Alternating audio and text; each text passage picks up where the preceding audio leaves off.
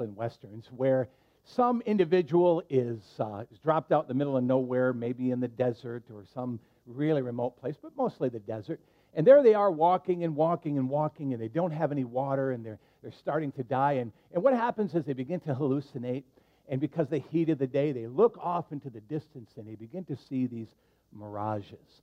And uh, the mirages can actually, uh, it's a form of hallucination, but not completely. So I'll, I'll, explain that in a minute. The mirage can happen as a result of just in the desert, the heat coming up and massive amounts that it actually creates an optical illusion of water off there in the distance. And so, but where the problem comes in is because you, uh, an individual is not uh, uh, having access to water and at the very same time they're beginning to hallucinate, their mind begins to fool them.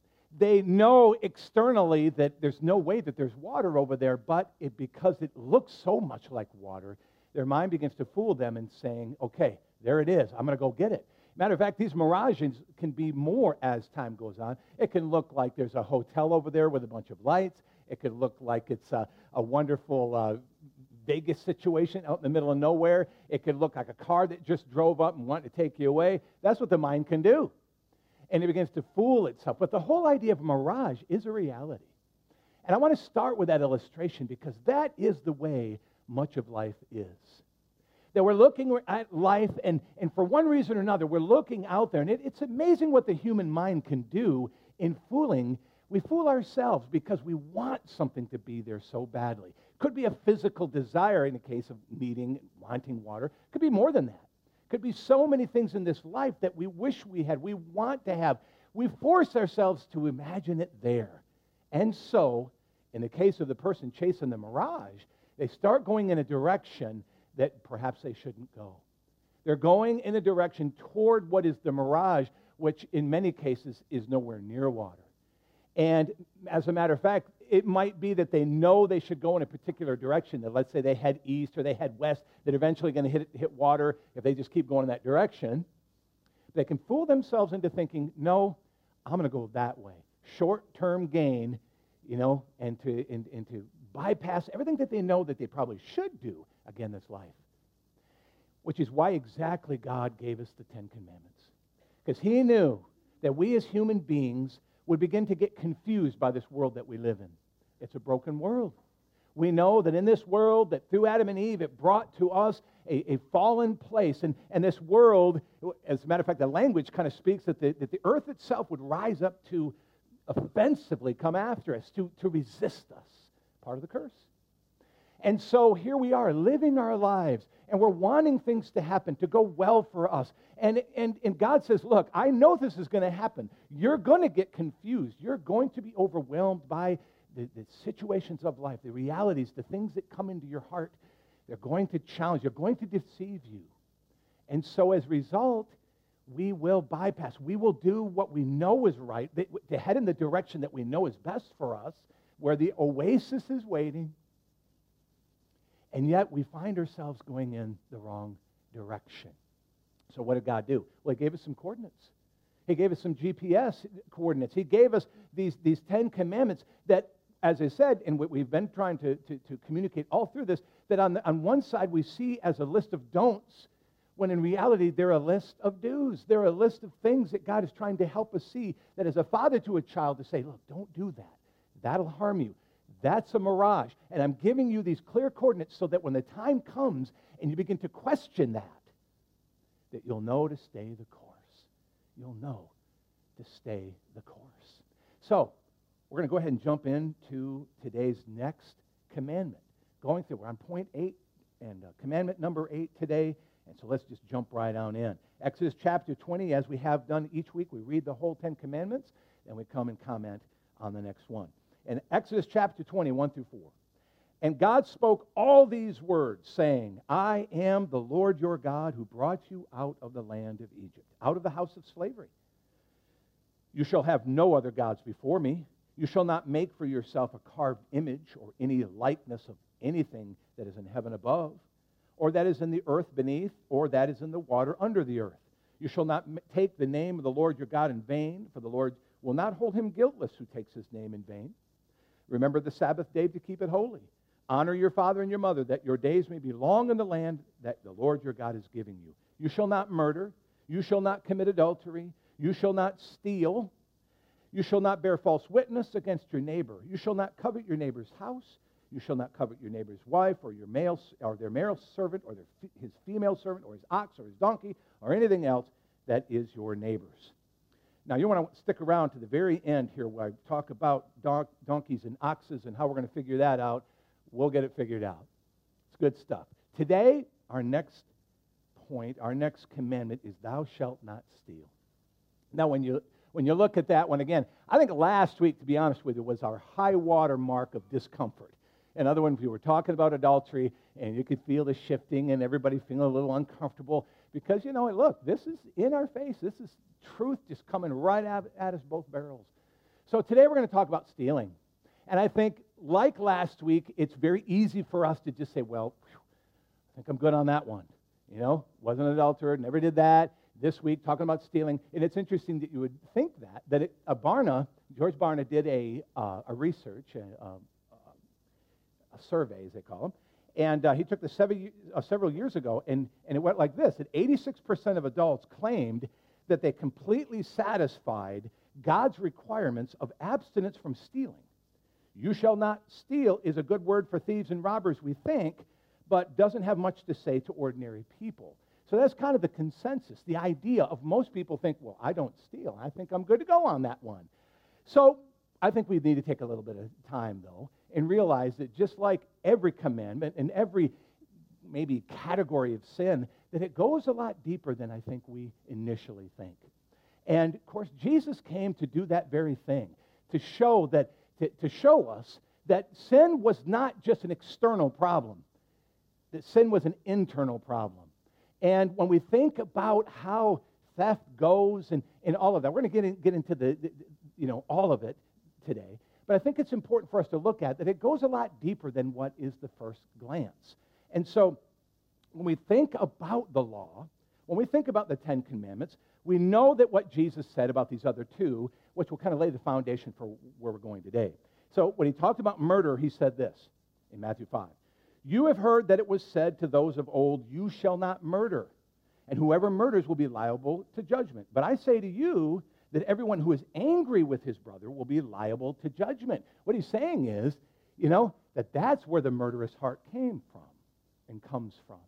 So he's saying, look, you say you've never killed anybody. He says, but in your heart, that's where you're headed. That when you give in anger, when you give in to judgment, when you give into bitterness and resentment, it, it, it's the same thing. It's the core of the murderous heart. And so, of course, Jesus must have made the crowds feel really uncomfortable with that one when he said, Look, the, the problem is not what comes out of a man or what goes into a man as far as the food and whatnot, but it's what comes out of the man and the words that he speaks and the, the, things, that, the, the things that go on inside the heart. Well, then he talked about adultery in Matthew 5. We covered this last week.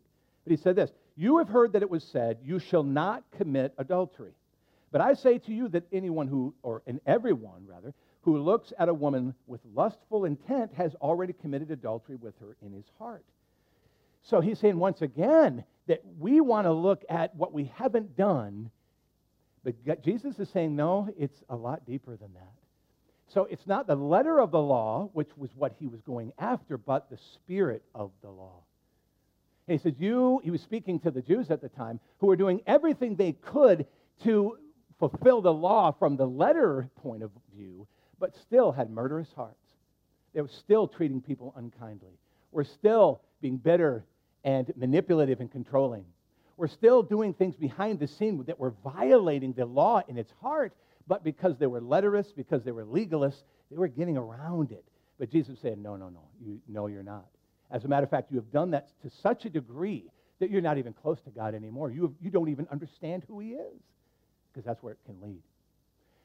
So, in the very same way, he, he exposes the heart when it comes to lust to say, look, you know, we want to just talk about what we do or don't do. He says, no, no, that, all that brokenness begins deep, deep inside the heart. Now, Jesus did this to show us in the grand scheme, and Paul brought it to, to, to bear, was that the law had an intention. God had a purpose, a long range plan in giving the law. And that was to bring us to the place to realize we can't do it. We are too broken. We have this sinful nature that we're battling. And matter of fact, when calling us account, Paul even came to the point of saying there in Romans chapter 7 and 8, that which I want to do, I can't do. And that which I know I should do, that I keep on doing. And he said, I find this law at work inside me, the law of sin and death. And so the law has brought us to the end of ourselves, which in reality is a very, very good thing. And you know what's interesting is that, of course, they, they, they, they, they discovered that in the Old Testament over time. And of course, Jesus came to bring that to bear. But it's interesting that over the last 2,000 years, the church continues to relearn this. And it's hard to say. I mean, it's hard to talk about. But the truth is, we keep running back to legalism. We keep running back to trying to just go through the motions, just giving God enough, but never really dealing with our hearts. So the, the, the truth of this is still very relevant, still very, very powerful. So are the Ten Commandments, you know, out of vogue? Are they, are they no longer relevant? They're more relevant today than they've ever been. Because our culture, because we have been so good at talking ourselves around the truth that we never really submit to it. And you know, I talk about deception. And deception is a very bad thing. And who is the deceiver but Satan himself? But I find one deceiver that is worse than even him, and that is our own self deception. We are very, very good at it. Talking ourselves into compliance. If I just do, oh, I can only do, you know, just get away with doing that, then I can get away with this on the side. We're very good at patting ourselves on the back. Good job, David. You did just enough but it doesn't expose the heart. So it brings us to a point of kind of, man, what are we going to do? Uh, and we come to the end of ourselves, which is, again, a very good thing because the truth is, God knows that. And God has a wonderful, wonderful solution. He's provided a solution, which we'll get to here today. But let's go a little deeper on this idea of theft. You know, modern day theft is a lot different than I think most of us realize, or, or if we really dug in. And I'm going to go over some things here. So, thou shalt not steal is something, again, we just kind of pass over the top. But if we'll take a moment to look at t- stealing in the 21st century, maybe that will strike home a little more. Well, let's start at the workplace.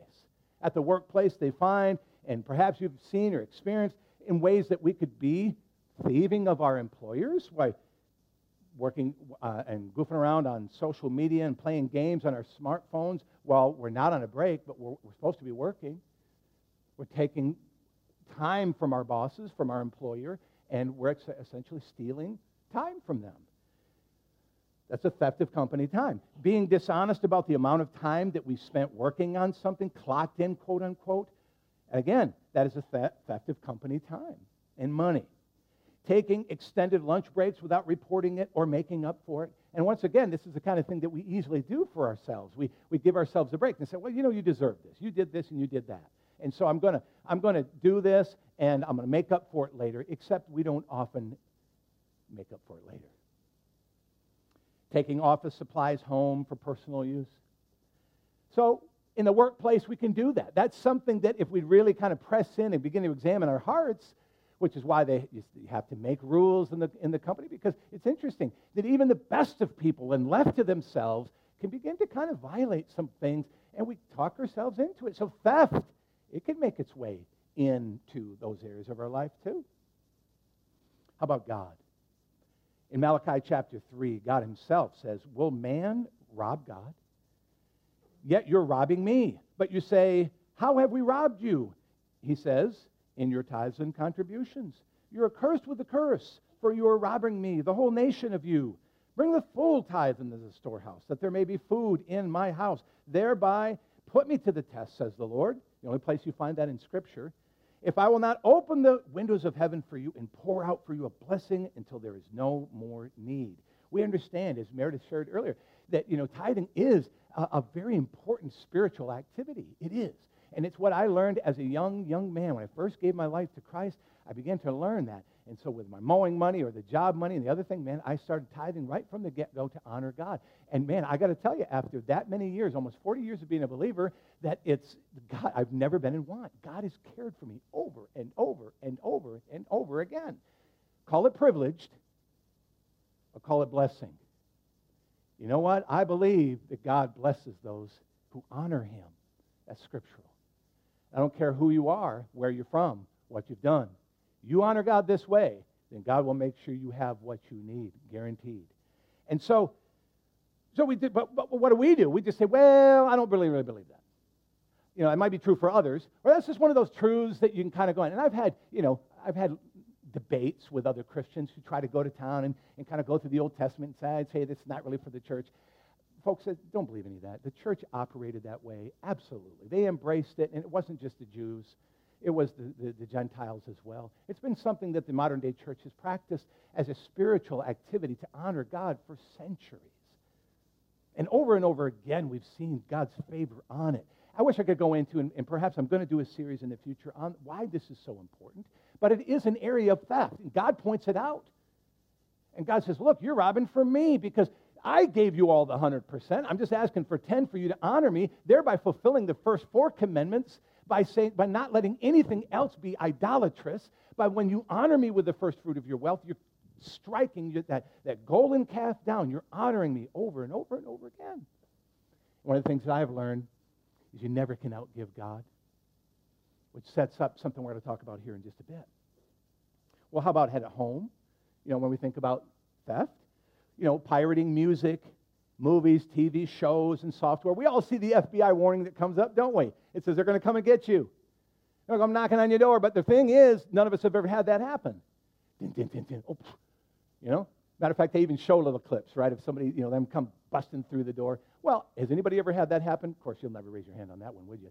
But anyway, I mean, I don't know anybody that's ever happened to. But it's interesting, you know, that, that it is something that is considered illegal.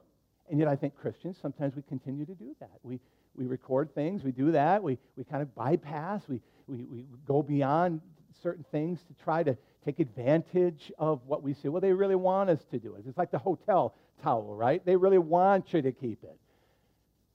But the whole idea is it's of the heart, isn't it? Why would we hide it if we didn't think it was wrong. And so that's something can, that can happen in our lives at home. You know, I'm a, a musician, and most of you probably don't know that because you don't see me play, but I, I love to play. And of course, music is important to our family. Years and years ago, I was a worship leader for about eight years at one of the churches I used to pastor.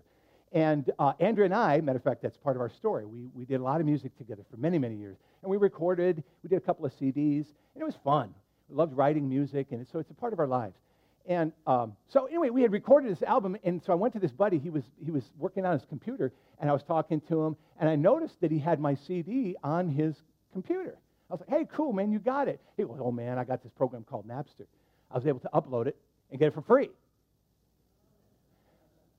And I'm going, dude, that cost me thousands of dollars to record.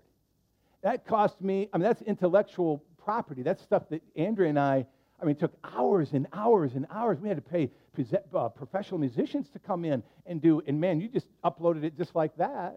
And I, and I just looked at him and I just kind of smiled and said, dude, come on, man. Just here, here's my wallet. You can take that too. And he, we both got a chuckle out of it, but not so much, really.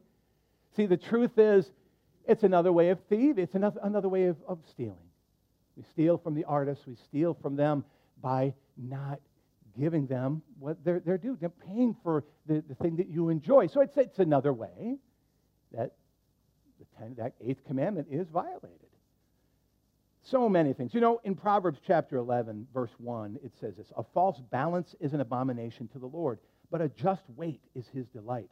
And that speaks about really falsehood in the whole thing when we're talking about business, when we're talking about fair dealings with people boy, we all know that our culture is really in an upheaval when it talks about politics these days and whether it's going to be socialism or capitalism.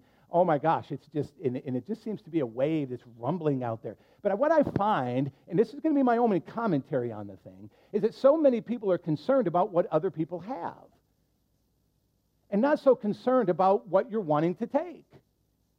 And so if theft is wrong in God's eyes and we fall back into that truth, and we let it speak to us, then should it not affect our values and how we live our lives? Absolutely. And so, once again, we're, we're, we're, we're going to morph into the heart or the spirit of the law. And that is, it's not so much about not stealing from your neighbor as much it is is having a godly attitude concerning stuff and wealth. See, what God is really after, see, up to this point, what we have been doing is taking the letter of the law and then applying the spirit of the law and then finding the anti the antidote to that, the, the godliness that Jesus wanted us to grow in. So let's back up. So in murder, he says, look, don't murder, but don't just not do. But I want you to add something to it. He says, the antidote to hate, which is the core of murder's heart, is love. He's, and, and so also the antidote to lust and adultery is love. It is faithfulness. And so the problem that what we have found here, folks, is that when we look at the Ten Commandments purely from a don't do point of view, then we fall right into the trap that Paul says is awaiting every single human being when we try to live our lives in just the don't do. You ever heard of the monastic movement? Monks, convents, and things like that? Well, they tried that. And they figured what happened is they, they began to realize oh my gosh, this sin is a lot worse than we thought it was. So we better just cordon ourselves off and let's just go to places where we don't do, where we don't even have access to the bad stuff. Let's just put ourselves in a place where we can never even want to do evil. Only problem is the evil followed them in the walls because it's a heart problem, not a location problem, not a physical problem. It's a spiritual problem. And a spiritual problem cannot be dealt with physically. There's nothing you can physically do to deal with that. It has to be dealt with spiritually. And a solution that, that Jesus has for all of that. So, what he was after again is the heart. We talk about theft. Our heart has to change concerning wealth. Our heart has to change when it comes to when we see other people have things. So we, we go right back again. So much of what happens in the last six commandments is affected by the first four. When God is the Lord of my life, when God is the only God, then I recognize that everything comes from Him. And therefore, if I begin to get into a situation where I begin to look at what others have and want it, you know, covet it, which we'll talk about, you know, an even deeper thing, uh, truth. But if I look at that and I yearn for it, then I begin to doubt God's plan for my life. I begin to doubt my place where God placed me to bloom and to plant. You know, Jesus came and he said, Look, the poor will always be among you. I mean, a very convenient statement that, that people ignore. Because I think what we, we as human beings think that poverty needs to be completely obliterated. And I think that's a great goal. Think it's a wonderful goal. Except that some people want to remain poor.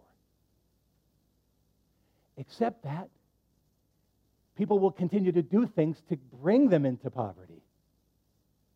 Except that the earth is cursed, the ground resists us, money flies away. We buy things we shouldn't buy. We don't save for the future. It goes on and on and on and on and on. So we might have a poverty situation, which I experienced a little bit myself growing up. But what I learned was I don't have to stay that way. I don't have to stay that way. And here's another one that's going to make you a little uncomfortable. Maybe you want to throw your Bible or phone at me. And that is this Do we really want all that wealth? Do we really want other people's lives? You know, the Bible tells us in Proverbs that God blesses the wealth or the righteous with wealth. Amen. That'll preach. But we forget the next part. And he adds no trouble to it. Bing. In other words, there are times that we can have a lot of wealth, and oh, we got a lot of trouble that goes with it. How many millionaires declare bankruptcy? How many billionaires have declared bankruptcy? How many people that have had incredible amount of wealth and that they can't enjoy it because it flies away because of the fact that wealth will never satisfy? The truth is, here, we're so many of us in our culture today are concerned about what we have when we need to be grateful for what we've been given. And it's that point where you can really really live. Where you begin to say, I'm not even looking for the mirage. I'm going to follow where God, I'm going to put my foot one front, front of the other. And it's amazing. And, and I've, I've heard this said once, I've, I've heard it a million times. And I think it's one of the things that as we get older, I, I'm not quite into that zone yet, but hallelujah. But anyway, as we get a little older, you begin to start looking back and saying, simplicity is good. And how many times have young couples said, Man, wasn't it awesome when we used to have to dig through the couch to just get us a hot dog for the weekend? Wasn't it awesome that we had to turn in pop bottles, you know, if you're from the north, or do different things and, and to be able to just go to a movie together? How those times you look back with real joy because the simplicity of it. Because after a while, the, the, the, things of the cares of this world, the things that choke off the joy, because we've worked our heart, we've worked hard to, to make ourselves richer, we've used up our energy, we've used up our life in such a way, is that we have just totally gotten things discombobulated. And now it's put us in a place where it's, we should be happy, but they're not. I mean, we can go after story after story after story after story of people that have had incredible amounts of wealth, but they die completely in disaster, alone, not having any hope or joy, in some cases, insane. Because that's not the solution. So when we talk about theft, again, we begin to realize that, wow, this is a lot deeper than just thou shalt not steal. What about the one where you get the cashier, you, you, you've, gone to the, the, you've gone to the store and you, you got a bunch of stuff and you realize that you didn't pay for two or three items? And you just walk out and say, well, it's my lucky day. And you go on home and you say, man, God loves me. But yet in your little down in the heart, you're thinking, yeah, but that poor waitress, that poor cashier is probably going to have to pay for that. And it wasn't their intention to bless you with those two or three items that day. You know, or to walk out on a, on a meal, or to not pay them a decent tip, which we should do. And so we're sitting in these places where they're, they're very, what we would consider, you know, small and, you know, uh, inconsequential, but they really are because they reveal the heart. And I'm going to tell you how it reveals it in a deeper way here in just a second. So Jesus is ministering. And he's in a situation where he is you know, again, preaching these truths. And this rich young man comes up to him in Mark chapter 10. And Jesus, again, he's sitting there on, out on his journey, and a man ran up to him, apparently been listening, and he knelt before him and asked him, Good teacher, what must I do to inherit eternal life? And Jesus said to him, Why do you call me good? No one is good except God alone. You know the commandments do not murder, do not commit adultery, do not steal, do not bear false witness, do not defraud. Honor your father and mother. Notice he takes the Ten Commandments. And he said to him, Teacher, all these I have kept from my youth. And Jesus, looking at him, loved him. I, love, I really like this part of the, of the statement, of the, the story, because it's indicative, and we'll come back to it, it's indicative of what, what Jesus is getting ready to do and what he's getting ready to say, which seems kind of harsh, but it's clarified by this. He said, loved him. And then he says, You lack one thing. Go, sell all that you have and give to the poor, and you will have treasure in heaven. And come, follow me. So he says to him to do two things sell everything that you have, and then come and follow him. Join the ministry. Disheartened by the saying, he went away sorrowful, for he had great possessions. Now we look at that, and, you, and initially you might say, well, was Jesus asking him really to do that, to sell all his possessions? Maybe. I don't really know. It could be considered and classified as what they call as one of the hyperboles or the hard sayings or teachings of Jesus. But my guess is it's probably an Abraham Isaac moment. It's an Abraham Isaac moment because Jesus knew what the answer was going to be. That's why he loved him. Because he looked at him and he said, and I was explaining to, you know, during the break to some of the, the musicians in the back, when Jesus loved him, he looked at, he loved him in a way that he loves all people on the earth. He loves every single soul with that kind of yearning to look at. He looked at him and just said, "Buddy, you don't get it. You're doing all this. You've got the, the appearance of godliness. You're, you're going through all the motions, but you don't realize that there's that, that your, your, that your love for wealth, the greed and all, your position and all of that is going to prevent you from really walking forward in your heart, in real heart change. So he tests him. But instead of just saying, in, in, like perhaps any one of us would, or, or in a situation where a true disciple would just say, You kidding? Whatever I need to do, I am with you. Clearly, all the other disciples had made that choice. Now, they didn't have as much to lose, but it was a real test of his heart. And that's what we need to see. Was he willing? And he wasn't. He had not come to the place. The Ten Commandments had got him so only so far, but not real life change. Not real life change. And Jesus takes the moment, it is listed here in our story, to really help us see that that's what he's really, really after. Once again, he's going after the motivations of our heart, the machinations of our heart. What's really going on on the inside? Do we try to just go through the motions to appease God, to be compliant enough? And you say, Pastor David, how could you say that? I'm saying that because I've heard it. I've heard it come out of people's mouths. I know it's true. How many times have I I've been at the end of a service and a person who I do not know comes walking up to me, Pastor David, that was the greatest message I've ever heard. I'll see you next Sunday. Never to see them again. Hearts, you know, words are words. And so, what this man did, I've experienced, I've seen it. But that's where the real test is. And again, we're being shoved into the corner. We're being, we're being pressed in where Jesus is saying, look, don't, don't even try to, to, to overwhelm me. Don't try to impress me with what you've done, what you have, where you've been, all of it. Don't. I know your heart. And where is your heart? Is it with me or is it not with me? So, folks, when we talk about theft in a grand scheme of things, does Jesus have a solution? Of course he does.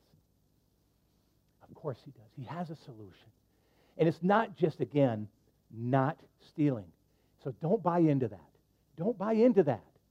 Because then you're not solving your problem.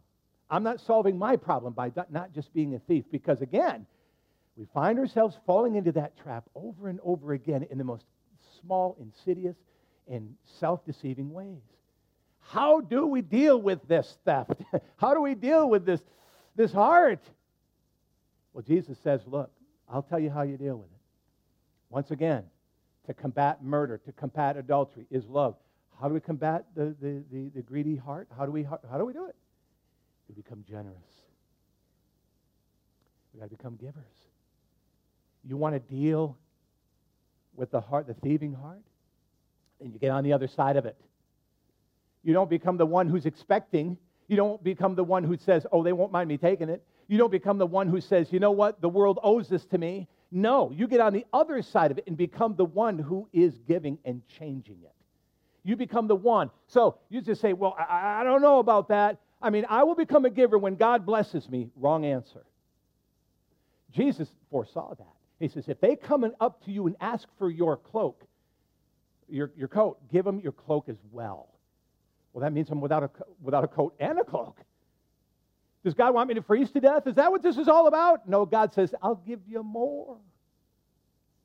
I love you. I'm going to care for you. The whole point is what mucks this whole system up, and I say system, I, I think in a grander scale, is that when, and it's sad because Christians, if, if Christians are not being generous, then we, cre- we, we could create an environment where no one has need if we're all walking generously. And God wants to destroy that. God wants to help us see that we can become, if we all become a part of the solution, then man, will we not knock poor, I mean, poverty out of the park? Will we help people understand? Because God says, I will bless those who bless others. He said, it is more blessed to give than to receive. Are these not truths that you and I believe?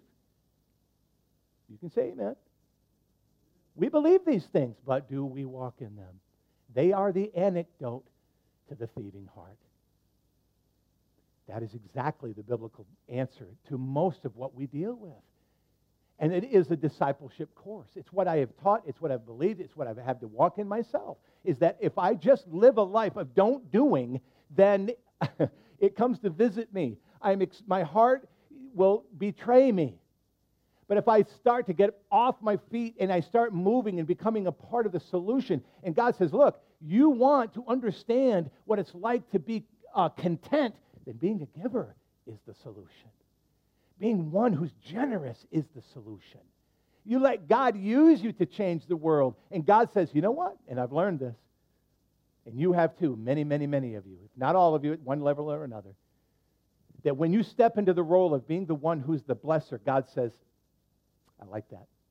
To him, you know, the one who's given much, required much, but then God keeps filling it in. God sees us as being generous individuals, and He says, You'll never be lacking. You now become a conduit of, of blessing. See, I think we all buy into the idea that God is just the big, great vendor in the sky, and when He sees us do good things, it's cha-ching, here you go. But God has backed way up and said, No, actually, I like this idea better. I want you to do it. I want you to do it. I'm going to move through you. Because then that really reflects, people understand human love when it is coming through you. And so that's what he asks us to do. So generosity, once again, becomes the anecdote, the power of the truth that we're really, really looking for here, and what will really change our hearts. You know, I love in Scripture where it talks about this. Well, it goes on in, in, in 2 Corinthians. It says, Whoever sows sparingly will also reap sparingly. This is the, the, the law of sowing and reaping that we can see in, in almost every aspect of life. And he says, Whoever sows bountifully will also reap bountifully. Each one must give as is decided in his heart. Hmm. Not as what is required, not as what pressed upon you, not what is guilted into you, but what you've decided in your heart. And that's where we need to open up. Because once we begin to become a part of the solution, then man, the idea of taking stuff from other people, needing stuff from other people, wanting to defraud and, and rob people, it does not, it's, it's, it's neat for me to watch a businessman, and I know many, when they get that in their head, when they realize, matter of fact, I just had somebody after the first service walk up and said, David, I was just talking with another business individual, and we both were having just a wonderful time realizing that we, we, we're not complaining about what the government is doing. We're not complaining about that. We just are so grateful for what God has given us, and we want to be a blessing. And that is cool. That, that's it. That's the heart of it. And that's what God wants to do in his people. Because left to ourselves, folks, our hearts become demanding. We begin to compare our situation to others. Paul said it contentment is a wonderful, wonderful thing. When we compare ourselves, God knew this. That's why He put it in the Ten Commandments. He says, Don't steal from one another, because that reveals a heart that, that, that causes things to, to take off and among, among people, accusations and, and all kinds of wickedness comes through that door. It's not good. Not good at all. And just because something's made into law or a process or whatever is filled out on a form doesn't make it right. Doesn't make it right. So, folks, the key to embrace his values, because that's where God wants us to go. We've got to grow in our value system. Generosity needs to become a part of who we are, not something that's pressed upon us, not something that we just practice from time to time. No, we need to become generous people. How do we do that? Number one, we've got to acknowledge him. We've got to start with the first four commandments. Proverbs 3 6 says, In all your ways acknowledge him, and he will make your path straight. So true. When we begin with the first four, Lord, you are the only God in my life. I'll have no other idols. I will not let anything, any person, any place, any ideology become more important, more impacting than you. Ever. And your word. Ever. I will acknowledge him, and he will make my path straight. He will help me see the mirage and say, oh, that's not true. No, that's not right. It's not water. Help me, God. Help me resist that mirage. Help me to, to move in your direction. Well, son, go this way. But I don't see anything over there. Trust me. And then we come into the oasis. We come over the hill. Isn't it amazing how that works sometimes? I've seen that over and over again where you just trust God. You say, I don't know, God, but okay, I'm trusting you only to find, boom, answer, a breakthrough, something you never could conceive or even imagine. That's a promise. So acknowledge him. Secondly, we need to agree with him.